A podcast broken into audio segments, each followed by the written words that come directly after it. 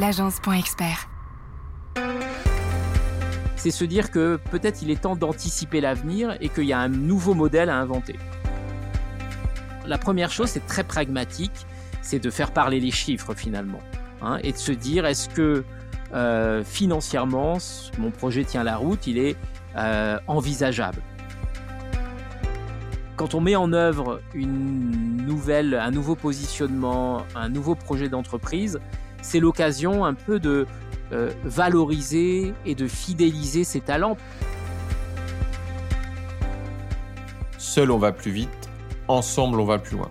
Je suis Rudy Brovelli, passionné par l'entrepreneuriat et fondateur de l'agence Point Expert, une agence de communication spécialisée auprès des experts comptables. Avec le podcast Place à l'expert, j'ai le plaisir d'échanger tous les mois avec un expert dans son domaine d'activité. Un expert comptable, un notaire, un avocat, un assureur et bien plus encore. Mon objectif est de nous apporter un maximum de solutions et d'astuces pour faciliter et pour améliorer notre quotidien d'entrepreneur. Ensemble, grâce au conseil de nos experts, faisons décoller notre business. Et tout de suite, place à l'expert. J'ai le plaisir d'accueillir ce mois-ci Emmanuel Faure, expert en accompagnement des entreprises. Il a fondé et dirige, dirige depuis 2010 l'entreprise Breezy, le cabinet qui accompagne les entreprises à la transformation, du team building au coaching et à la formation. Plus généralement, il aide ses clients dans leurs projets de transformation et les accompagne dans les différentes étapes de mise en place de leur projet. Eh bien, écoute, déjà dans un premier temps, Emmanuel, merci beaucoup d'avoir accepté cette invitation. Je sais que tu es très pris en ce moment. Donc, merci à toi. Merci à toi, Rudy. eh ben, écoute, c'est, un grand plaisir de t'accueillir et de nous consacrer du temps pour aider euh, bah, ces entreprises, nos entreprises, à, performer, en fait, à, leur donner une vision euh, de une vision de leur développement. Emmanuel, moi j'ai souhaité ta participation justement à Place à l'expert euh, pour nous donner donc tes conseils, ta démarche pour continuer à faire croître nos entreprises. Et oui, la croissance, c'est le propre de l'entreprise. Toute entreprise a un cycle de vie. Il y a la le démarrage, la croissance, la maturité, l'effet de seuil, le risque de recul. Et là, il faut se renouveler pour que l'entreprise continue de se développer. La croissance permet de voir plus loin, de se fixer de nouveaux challenges, des nouveaux objectifs, des nouvelles ambitions. On connaît tous l'histoire de Kodak avec l'arrivée d'un nouveau marché, des nouveaux besoins des consommateurs et la nouvelle technologie. Et on s'attend on connaît, et si on attend plutôt, on connaît ce qu'il s'est passé euh, pour Kodak. Donc Emmanuel, bah moi je te propose, euh, ce que tu m'avais dit qu'en préparant cet épisode, tu m'avais parlé de cinq étapes à, suivre. Bah, je te propose bah, mmh de, commencer par la première étape pour voir un peu comment on peut amener euh, ce, cet accompagnement en fait, soit au changement. Alors je sais pas si on, appelle ça accompagnement au changement ou accompagnement à l'évolution ou à l'objectif. Comment tu vois ça? Peu importe le mot finalement, l'important étant de euh, de, le euh, valider en interne. C'est ça, et puis de c'est une étape de changement. C'est la croissance, c'est par nature, c'est un c'est un changement. Avant d'aller, si tu le veux bien, dans, dans la méthode, euh, juste peut-être quelques éléments de contexte pour détailler ce que tu viens de nous de nous rappeler. Moi, moi j'ai la conviction. Au jour d'aujourd'hui, comme tu le disais par rapport à, à Kodak notamment, croître, c'est le propre et la finalité de toute entreprise, de toute activité. Et aujourd'hui, qui plus est, je trouve que dans un monde qui va vite, si continuellement les entreprises n'avancent pas, ne se positionnent pas sur de nouveaux besoins clients, de nouvelles technologies, je pense que ça va tellement vite qu'on recule en fait si on n'avance pas. Et que, euh, enfin, si on ne bouge pas, on recule. Et que c'est mmh une nécessité aujourd'hui pour toutes les entreprises d'envisager le mmh, euh, l'avenir, la suite et toujours d'être en questionnement finalement sur l'après. C'est important, je pense, de pouvoir à certains moments, hein, pouvoir anticiper l'avenir, même si ça fait sortir tout le monde de sa zone de confort et euh, le, fait de gérer son, quotidien et d'aller un peu vers l'inconnu. le fait est que de rester dans cette zone de confort va être plus risqué finalement que si on, on, tente le développement. Exactement. parce que si on ne bouge pas, on va reculer en fait. Hein. si je devais schématiser, oui, pardon. juste avant de rebondir, quand tu dis en fait, on, à quel moment en fait on, on le sait en fait qu'on doit sortir de cette zone de confort? Est-ce qu'il y a un curseur, un indicateur? C'est quoi? C'est les chiffres qui parlent? Ou c'est ou, c'est ça va dépendre un peu de chacun, c'est un peu un ensemble, c'est des chiffres et une intuition finalement, hein, et, un, et, un, regard un peu en hauteur sur ce que l'on fait, prendre du recul. Si, si, je ouais, si, je devais schématiser finalement la, la croissance d'une activité, d'une entreprise, il y a la période de démarrage où on va lancer son activité, un nouveau produit, on va la tester, on va voir si on arrive à trouver une place sur son marché, et puis on va se développer. Hein. Deuxième étape, on va se développer, on va capitaliser sur ses offres, on va gagner de nouveaux marchés, on va développer de nouvelles offres, on va intégrer des nouveautés, on va se réorganiser, restructurer, bref, se caler hein, aux besoins des clients et développer, ajuster euh, ses, offres, son marketing, sa communication, euh, etc. Tout ça, c'est ce qui va nous mener au bout de quelques mois ou quelques années, ça dépend des, rythmes de développement des entreprises et puis des marchés sur lesquels on est, mmh aller arriver à un troisième stade qui est celui de la maturité finalement. Maturité, c'est quand on est expert de voire leader de son marché, hein, de sa cible. On est vraiment, on a des équipes qui sont stabilisées et on pourrait finalement rester dans cette phase assez confortable pendant longtemps en s'adaptant aux besoins des clients, en aménageant, on pourrait dire, ses offres. Et c'est là où il va y avoir un moment critique hein, de d'anticipation, de veille sur son marché, sur la concurrence, sur les évolutions de technologiques, les évolutions de besoins des clients, où on va sentir, soit parce qu'on arrive à un effet de palier au niveau des ventes, parce que là où on remportait des marchés avant, on ne les remporte plus, parce qu'il y a de nouveaux concurrents qui font plus parler que d'eux sur le marché que de nous, on, va avoir le sentiment qu'il va falloir rebattre les cartes.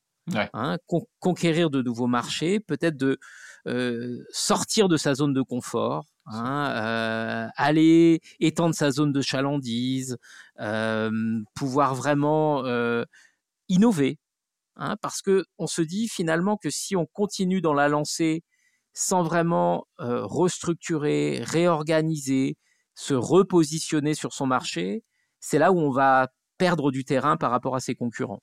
D'accord. Et, cet effet de seuil, il est là en fait. Cet effet de seuil, il se traduit dans les chiffres, hein, pour répondre à ta question, puis il se traduit un peu dans un ressenti global de est-ce qu'on est finalement en perte de vitesse sur son marché ou est-ce qu'on continue à gagner des parts de marché, à pouvoir se développer.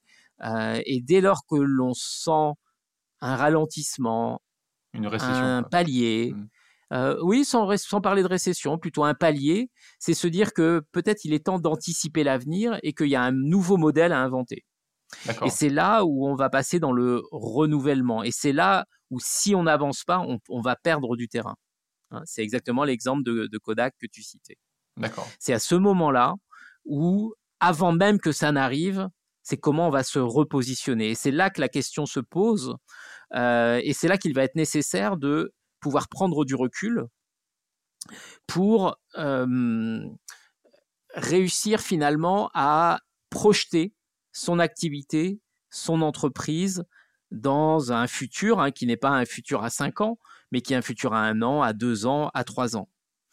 Et, c'est là où on va parler de d'accompagnement, hein, de changement, de tout ce que tu veux, de réorganisation, Hein, et, c'est là où il y a nécessité d'engager une réflexion hein, euh, pour euh, finalement aller de l'avant et réussir à se poser les bonnes questions et rentrer euh, dans cette réflexion avec méthode. Hein. Ok, je vais juste faire des petits points d'ajustement pour que tu puisses avoir ton retour aussi sur ça. Quand tu dis on va, on va devoir réajuster et modifier certaines choses. de l'entreprise, est-ce qu'on on peut aller voir, demander en fait des informations, de retour de la part des collaborateurs et aussi des clients? Est-ce qu'on peut dire aux clients, voilà, notre situation aujourd'hui, on se connaît bien, alors peut-être pas tous les clients, peut-être, mais est-ce que c'est quelque chose qu'on doit faire absolument en interne, nous, notre côté, dirigeants de notre entreprise, ou est-ce que c'est quelque chose où on peut faire participer, si on est une TPE avec moins de 10 salariés, nos, équipes, et si on est une PME avec plus de 10 salariés, ben, l'ensemble des équipes ou une partie, et, et même aller voir plus loin, c'est-à-dire est-ce que, est-ce que ça se fait en fait d'aller voir les clients et de, d'être assez transparent en fait sur la situation? je ne sais pas s'il y a une règle hein, à intégrer ses collaborateurs dans la réflexion certainement parce que eux détiennent de l'expertise, détiennent de la réaction client, détiennent euh, du savoir qui va être nécessaire à la réflexion. Aller voir les clients en étant dans la transparence, euh, il faut pouvoir l'amener pour que ce soit un acte valorisant pour l'entreprise. C'est-à-dire de dire, voilà, on, souhaiterait euh, innover sur le marché, mieux vous accompagner. Dans ce cadre-là, on aimerait vous écouter euh, sur vos besoins, etc.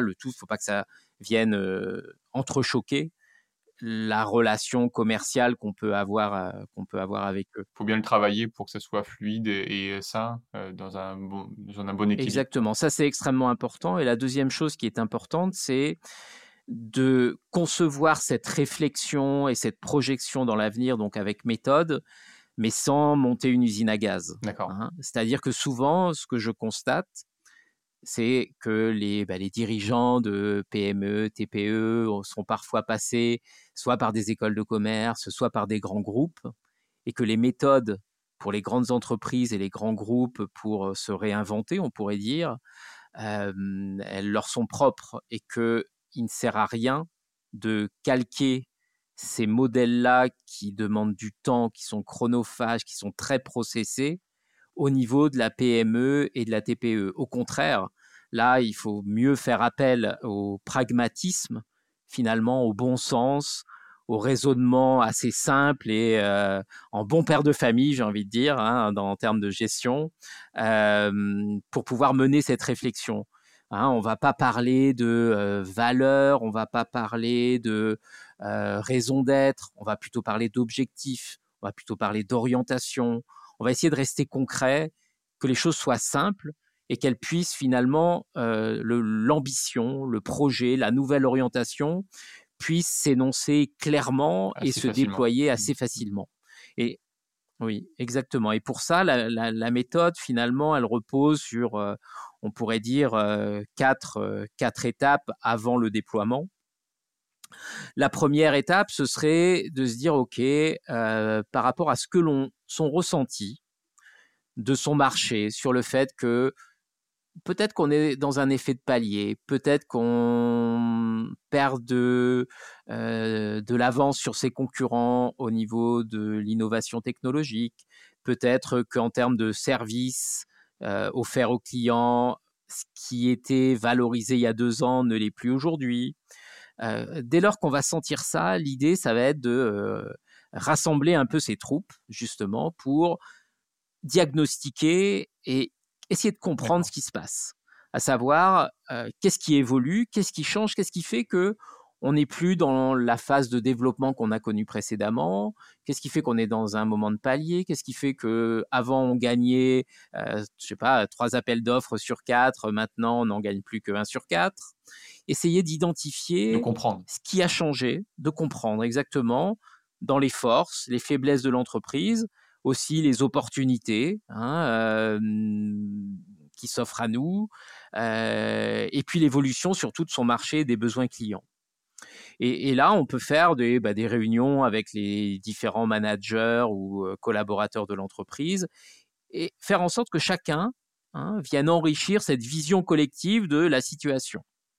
Et à partir de là, c'est se dire, OK, euh, vu le, diagnostic que je fais, comment, quels, sont mes objectifs à deux ou trois ans? Qu'est-ce que je veux devenir? C'est quoi mon nouveau positionnement sur tout ou partie de l'offre que euh, l'entreprise euh, commercialise? c'est quoi mon, positionnement et ça va être quoi ma stratégie finalement? Hein? Par exemple, dernièrement, j'ai accompagné une entreprise qui travaille dans le, recrutement de consommateurs pour des instituts de, sondage. et, ils ont perçu l'évolution de leur métier et donc ils se sont déployés sur la mise en place de plateformes web pour commencer à interroger leurs clients, euh, le développement, ils se sont dit, puisqu'on fait du recrutement, puisqu'on fait du recueil, ben, on pourrait aussi faire de l'analyse. Et donc, ils, ont, euh, ils se sont réinventés au terme de 5 ou 6 ans euh, d'existence, en se disant, finalement, notre positionnement sur le marché, si on veut se développer, ça ne peut pas être de rester sur le recrutement parce qu'il est de plus en plus internalisé par d'autres entreprises. Hein, et, et, que pour si on veut continuer à se développer, et ce qu'attendent nos clients, c'est vraiment du clé en main qui va de, euh, du recrutement des consommateurs jusqu'à l'animation des, des, réunions de consommateurs, euh, que ce soit en, visio ou bien en présentiel, jusqu'à l'analyse. Et donc, ayant compris ça, ils se sont dit, bah, si on veut se développer, il faut qu'on... Notre stratégie, ça va être de se, nous repositionner sur le marché dans ce sens. Donc, quelque chose d'assez concret, euh, d'assez clair en tous les cas. Hein. C'est ce qui va être vraiment important dans cette phase-là. C'est pas une grande ambition, c'est pas des mots euh, un peu coquilles vides. Hein. Il faut vraiment des choses qui soient mmh. assez spécifiques, mmh. précises, qui indiquent clairement ce que, ce que cette entreprise doit devenir d'ici deux ou trois ans. Et à partir de là, l'idée, une fois qu'on a défini euh, l'ambition, là où on veut arriver, ça va être de, se dire mais comment on y va finalement hein? C'est quoi les scénarios pour se développer Pour euh, exactement quel, est, quel va être le chemin? Et, ce chemin, on va commencer, ça c'est la deuxième étape. Euh, après avoir travaillé l'ambition, on va commencer par formaliser euh, une approche budgétaire, c'est-à-dire voir si le modèle tient ou pas. Ça veut dire quoi? Ça veut dire bah, pouvoir faire tout simplement, hein, et euh, les experts comptables en sont coutumiers, des budgets prévisionnels, des, euh, voir finalement euh, par rapport à son nouveau positionnement, quels sont nos objectifs de chiffre d'affaires, est-ce que l'on doit augmenter la masse salariale pour recruter de nouveaux profils? Comment les choses peuvent se faire et se rythmer dans le temps? L'idée étant de se dire, est-ce que vraiment en première intention et grosso modo, est-ce que j'ai les moyens de mon ambition? Est-ce que mon projet est viable financièrement hein? C'est-à-dire que si je dois, pour arriver à mon ambition, demander un crédit à la banque qui dépasse ce qu'elle peut m'accorder, le projet ne sera pas viable. Mmh. Donc c'est voilà, c'est la première, la première chose, c'est très pragmatique c'est de faire parler les chiffres finalement, hein, et de se dire est-ce que euh, financièrement mon projet tient la route, il est euh, envisageable, mmh. et de pouvoir un peu cadencer hein, ce, développement, euh, les différentes phases d'investissement, les différents moments d'embauche, décomposer son chiffre d'affaires par marché, par cible ou par activité, Hein, pour euh, définir ce qu'on appelle à la fois des offres socles, qui sont les offres que l'on fait jusqu'à maintenant, sur lesquelles on s'est construit, qui sont à poursuivre, à intensifier et sur lesquelles on va continuer à se développer et à rentrer du chiffre d'affaires. Des, des, offres qu'on a actuellement, justement, qui sont plutôt en stagnation, voire en régression, et donc comment on va les euh, remaquiller, rechallenger pour pouvoir les améliorer et qu'elles correspondent mieux aux besoins clients. Euh, et puis les nouvelles offres à conquérir, là où on n'était pas et là où on se dit, hein, pour dans son nouveau positionnement, qu'il va falloir euh, développer une nouvelle offre. Ce qui veut dire que en ayant ce spectre, et ce découpage d'activités, on va se dire que bah, certes, on va avoir des efforts à faire pour euh, développer des nouvelles activités, mais pour autant, il ne faut pas négliger toutes les activités socles qui fonctionnent, parce que c'est celles qui vont permettre euh, l'autofinancement hein, et la viabilité du projet d'un point de vue économique. C'est cercle vertueux.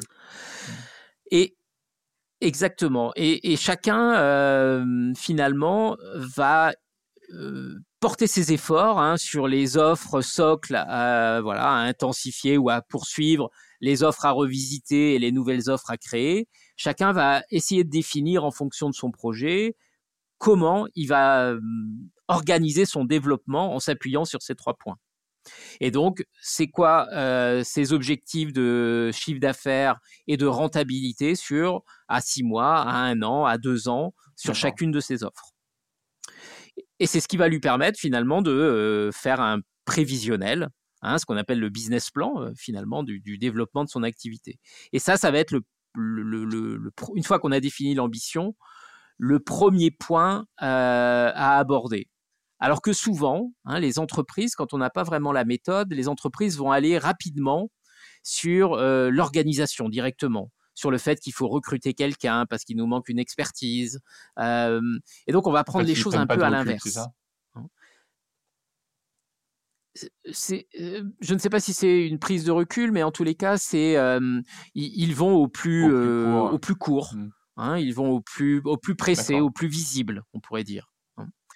Euh, mais la réflexion, elle est à avoir effectivement peut-être avec plus de recul et en tous les cas avec un peu plus de hauteur et faire parler les chiffres en premier lieu. Une fois qu'on a fait parler les chiffres, l'idée c'est de se dire ok, on voit que c'est finançable, qu'on n'a pas non plus euh, pour atteindre nos objectifs financiers des efforts insurmontables à faire. On va rentrer dans la troisième étape qui va être le, euh, la formalisation d'un plan d'action commercial. Où là, on va se dire également avec beaucoup de pragmatisme, hein, euh, voilà, par rapport à mes clients actuels, comment je peux euh, foisonner, développer, euh, vendre de nouveaux produits, ou bien au contraire, vraiment être dans une stratégie de fidélisation, comment je peux développer de nouveaux prospects, puis identifier de nouvelles cibles, hein, la conquête, hein, avec comment je les approche, avec quel discours, quelles offres, quels tarifs, euh, quelle est ma proposition de valeur par rapport à mes concurrents. Euh, l'idée, ça va vraiment être de construire un plan d'action commerciale, un plan marketing, de communication en se disant, euh, voilà, pour les six prochains mois, voilà quelles sont mes cibles, voilà quelles sont les offres que je veux pousser, et voilà comment je vais faire, par quels médias, avec quel discours, et mes objectifs chiffrés Hein, de, euh, développement commercial. En même temps qu'on va retravailler cette, euh, ce, plan de développement commercial, euh, c'est à ce moment-là, donc c'est la, quatrième étape, où on va se mettre à penser organisation et mmh fonctionnement de l'entreprise. C'est-à-dire qu'on va se dire, OK, pour arriver à faire tout ça, finalement, de quoi j'ai besoin, de qui j'ai besoin et quelles sont les expertises que je possède aujourd'hui dans l'entreprise ou qu'il va me falloir capter par du recrutement. Et donc, euh, c'est à ce moment-là, hein, c'est parce qu'on va avoir défini le, le plan d'action commerciale, le, les targets budgétaires, l'ambition, que l'on va se dire, on va considérer l'organisation, le fonctionnement comme étant un moyen de pouvoir le mettre en place. Et donc, on va revisiter l'organisation, retravailler l'organigramme, hein, essayer de concevoir sur le papier un fonctionnement qui soit les plus simples possible, euh, qui soit le plus responsabilisant euh, possible pour chacun, et se dire que avec cette organisation, on maximise les chances de réussir l'atteinte de ces objectifs. Euh, les, stratégies d'organisation, euh, parfois, c'est on va se dire, bah, ok, euh, on est finalement dans un modèle où il y a, je sais pas, deux seniors, deux experts, et sinon après on a plutôt des profils juniors. Auquel cas, on va être dans quelque chose d'un peu de où il va falloir centraliser hein, la relation client, où il va falloir que les experts jouent ce rôle euh, d'interface avec les clients, où ils vont eux-mêmes aussi devoir faire grandir les profils plus juniors, de manière à ce que à développer l'autonomie de chacun. tout en garantissant la qualité qui va être rendue aux clients tant que les uns et les autres n'ont pas acquis le seuil de qualité requis par l'entreprise. Donc, on, va, on va finalement modeler son organisation dans l'organigramme et dans son fonctionnement en fonction de, des ressources dont on dispose et des perspectives que l'on a tracées. Ok. Je vais juste remettre un, point sur le recrutement. Euh, si jamais l'entreprise, dans son, dans son business plan, dans son prévisionnel, en fait, n'est pas. Alors, après, ça dépend bien sûr si elle cherche quelqu'un sur euh, à plein temps ou pas, en fonction de la mission qu'on doit lui confier. Mais est-ce que c'est envisageable aussi d'aller chercher éventuellement sur des missions où il y a une, faible demande en termes de, temps, euh, quelqu'un en externe comme une sous-traitance, par exemple? Tout à fait. Il y, a, plusieurs stratégies finalement de, pour se staffer. Hein. on identifie un besoin, on se dit d'abord est-ce qu'on interne, voilà, et on a quelqu'un qui peut le, il y a quelqu'un ou pas qui peut le prendre en charge mmh. Rapidement. et on va se dire, bah voilà, par rapport au, développement notamment de nouvelles activités, est-ce que on a besoin d'embaucher pour se développer? Auquel cas, avant même de rentrer du chiffre, il faut qu'on puisse recruter quelqu'un parce que c'est parce que cette personne sera dans l'entreprise ou travaillera en partenariat euh, serré avec l'entreprise euh, qu'on va pouvoir envisager le développement euh, de commercial. Hein. donc là, l'embauche précède le développement. Ou à l'inverse, est-ce que finalement, avec les ressources que l'on a actuellement, on peut se développer, commencer le développement tester un peu la réponse sur le marché. Et au moment critique où on va voir que ça commence à prendre chez le client, qu'on commence à vendre une nouvelle offre, on va pouvoir embaucher un expert.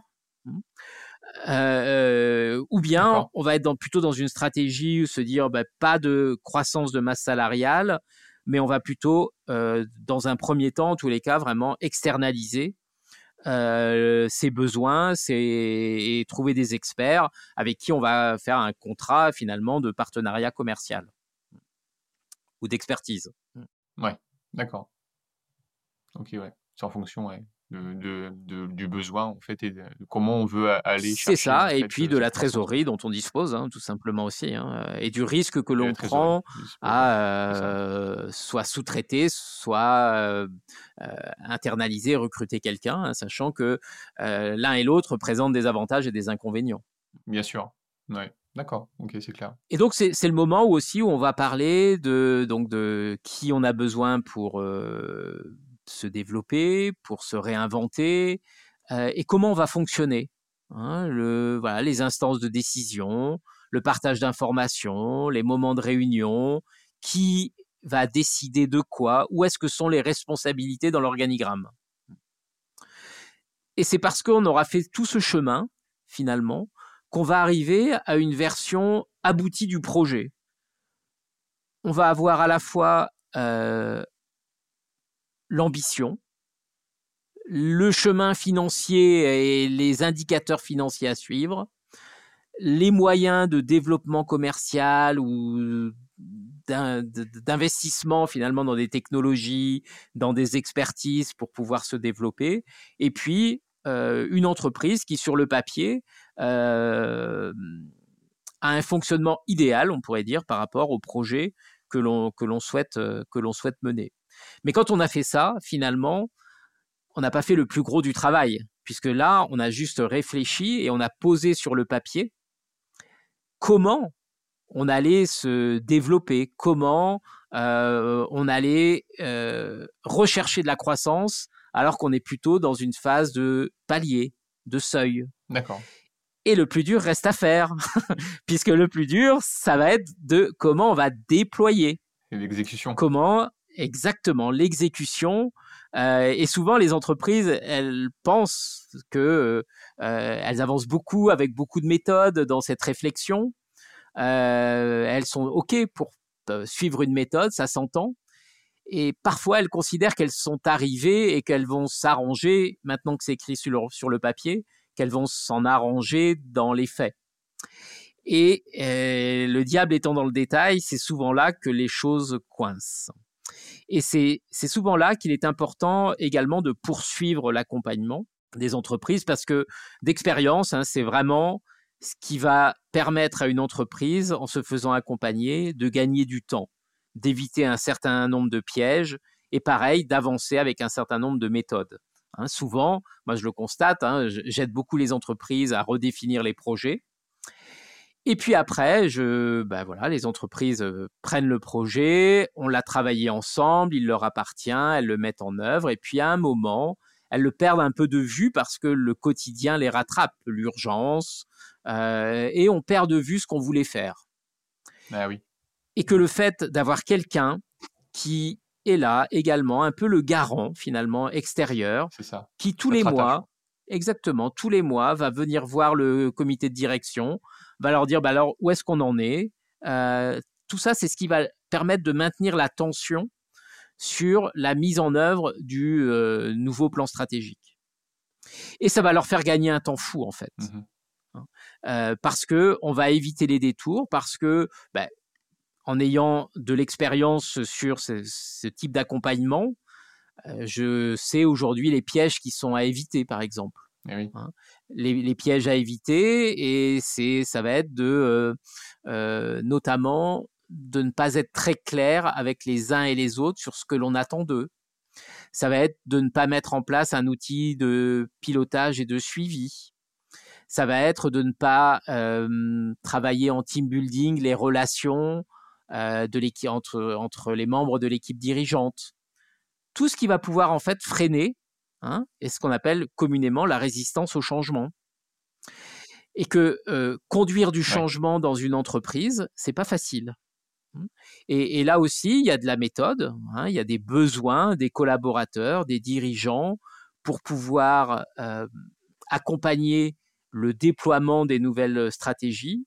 C'est comment déjà on va informer tout le monde de ce que l'on veut faire, de son ambition, comment on va les aider à comprendre pourquoi hein, on se positionne sur ce nouveau projet, sur ces nouveaux objectifs, sur cette période de développement qui va nécessiter que chacun sorte de sa zone de confort.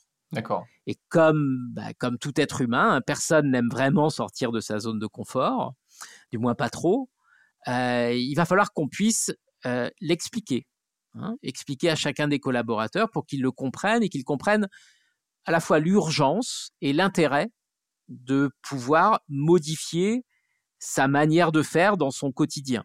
D'accord. Et pour ça, ça, exactement. Et ça veut dire qu'il va falloir les associer, leur expliquer, faire preuve de pédagogie, les soutenir hein, dans les nouvelles euh, pratiques qu'on va leur demander, les valoriser, euh, les aider à prendre les nouvelles responsabilités qui vont être les leurs. Parce que dans ces projets-là, c'est aussi l'occasion pour les dirigeants d'entreprise de s'appuyer sur les talents et un peu de les fidéliser.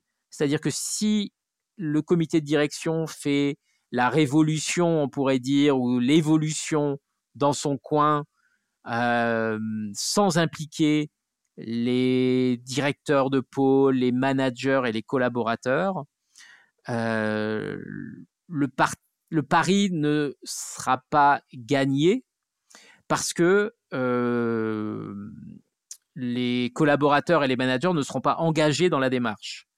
Et au contraire, euh, quand on met en œuvre une nouvelle, un nouveau positionnement, un nouveau projet d'entreprise, c'est l'occasion un peu de euh, valoriser et de fidéliser ses talents parce qu'aujourd'hui, hein, c'est quand même là que se pose, euh, malgré tout ce qu'on peut entendre sur la vie des entreprises, hein, le, recrutement, avoir les bonnes expertises, les bonnes personnes au bon poste, c'est ce qui reste le plus difficile hein, euh, pour pouvoir déployer et réaliser le développement des entreprises. Donc c'est vraiment une, approche, tu vois, euh, Rudy, euh, particulièrement pragmatique, hein, qui nécessite de la méthode.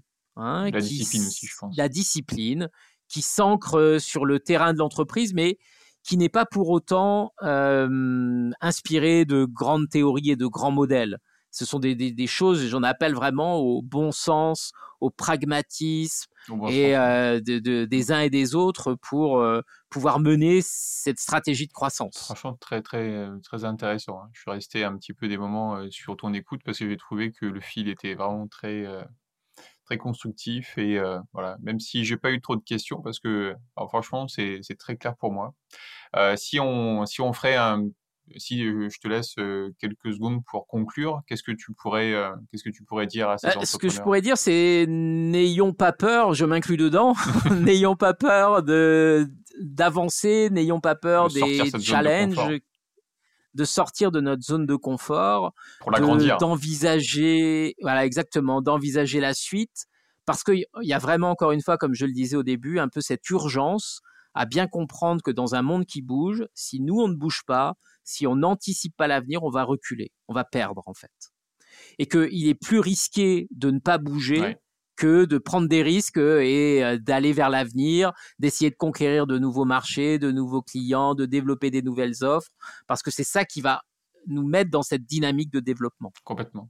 Et que ensuite, une fois qu'on a ce mindset finalement, cet état d'esprit, la suite, elle est assez logique, comme tu l'as très bien dit et ressenti, c'est la méthode.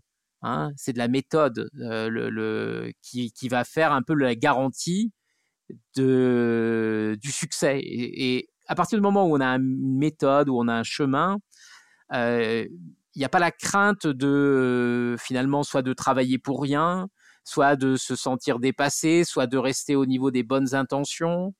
Euh, non. Parce qu'on sait où on va. Exactement. Les choses sont rythmées, calées et on sait où on va. Exactement. Je vais faire juste une petite parenthèse pour, euh, pour, euh, oui. Pour clarifier en fait les quatre étapes pour moi en fait de cette zone de confort. On parle souvent de zone de confort, mais on ne sait pas ce qu'il y a après. après la zone de confort, en fait, on a la zone de peur. Et oui, on, a peur de sortir de cette zone de confort. On a peur de perdre bah, tout le confort qu'on a eu, qu'on a peut-être travaillé, gagné avec le temps une fois qu'on, puis surtout si c'est l'entourage, on parle d'un projet à quelqu'un, certains vont dire non, non, ne fais surtout pas ça. La peur, en fait, hein, on se protège mutuellement les uns et les autres. Mais si on accepte en fait cette zone de peur, on va rentrer dans cette zone d'apprentissage. Tout à fait. la zone d'apprentissage, bah là, on est en train d'apprendre quelque chose, un peu comme voilà notre échange qu'on vient de faire aujourd'hui. Euh, un autre marché, nouvel besoin. Donc, on apprend autre chose. On apprend toujours le même métier, mais différemment, en fait. Et c'est toujours aussi très excitant parce que ça reste toujours très dynamique, mais de manière différente. Mais ce qui est intéressant, c'est que en rentrant dans cette zone d'apprentissage, eh ben, on va arriver à cette quatrième étape qui est la zone de grandeur. En fait, on va agrandir la zone de confort. Et c'est un cercle vertueux. L'objectif à la fin, c'est de pas rester le plus longtemps possible dans cette zone de confort, comme vous l'avez compris par rapport à l'échange avec Emmanuel, c'est que plus vous restez dans cette zone de confort, plus ben, en fait, euh, à terme, ça risque justement de devenir très désagréable et très inconfortable. Euh, et on l'a bien compris avec Kodak. Donc voilà, c'était un petit, la, petite parenthèse de, cette zone, parce qu'on en parle souvent, mais on ne sait pas trop ce qui se passe après. Voilà. Bah, écoute, Emmanuel, on a fait un super épisode. Merci. On a dépassé un peu, mais franchement, c'est pas grave. Euh, je pense qu'on a vu les entrepreneurs et dirigeants d'entreprises seront contents de, de cet échange. Euh, encore merci. Puis, bah, écoute, je te souhaite un très bon, euh, très bonne, très bonne journée, un très bon mois et à très bientôt pour, pour la suite. J'espère qu'on fera un prochain épisode. Avec plaisir, Rudy. Merci et bonne année à tous. C'est le début d'année et le moment de pouvoir se poser pour réfléchir à ses objectifs et puis aussi prendre du recul sur l'avenir. C'est clair, c'est toujours des beaux moments pour se poser et puis réfléchir. Donc je pense que cet épisode va, va nous aider tous à, à réfléchir à, la vision à, trois ans de notre entreprise. À bientôt. Merci beaucoup Rudy, à bientôt. Cet épisode vous a plu, partagez-le autour de vous et mettez 5 étoiles pour aider d'autres entrepreneurs dans leur activité. Pour aller plus loin, faites-vous accompagner par des experts. Quant à moi, j'aurai le plaisir d'accueillir le mois prochain Didier Arnoul, expert en stratégie auprès des hôtels. Découvrez ses 5 conseils pour optimiser votre établissement depuis la pandémie cet épisode vous intéresse, je vous donne rendez-vous le mois prochain. En attendant, prenez soin de votre entreprise. Bye bye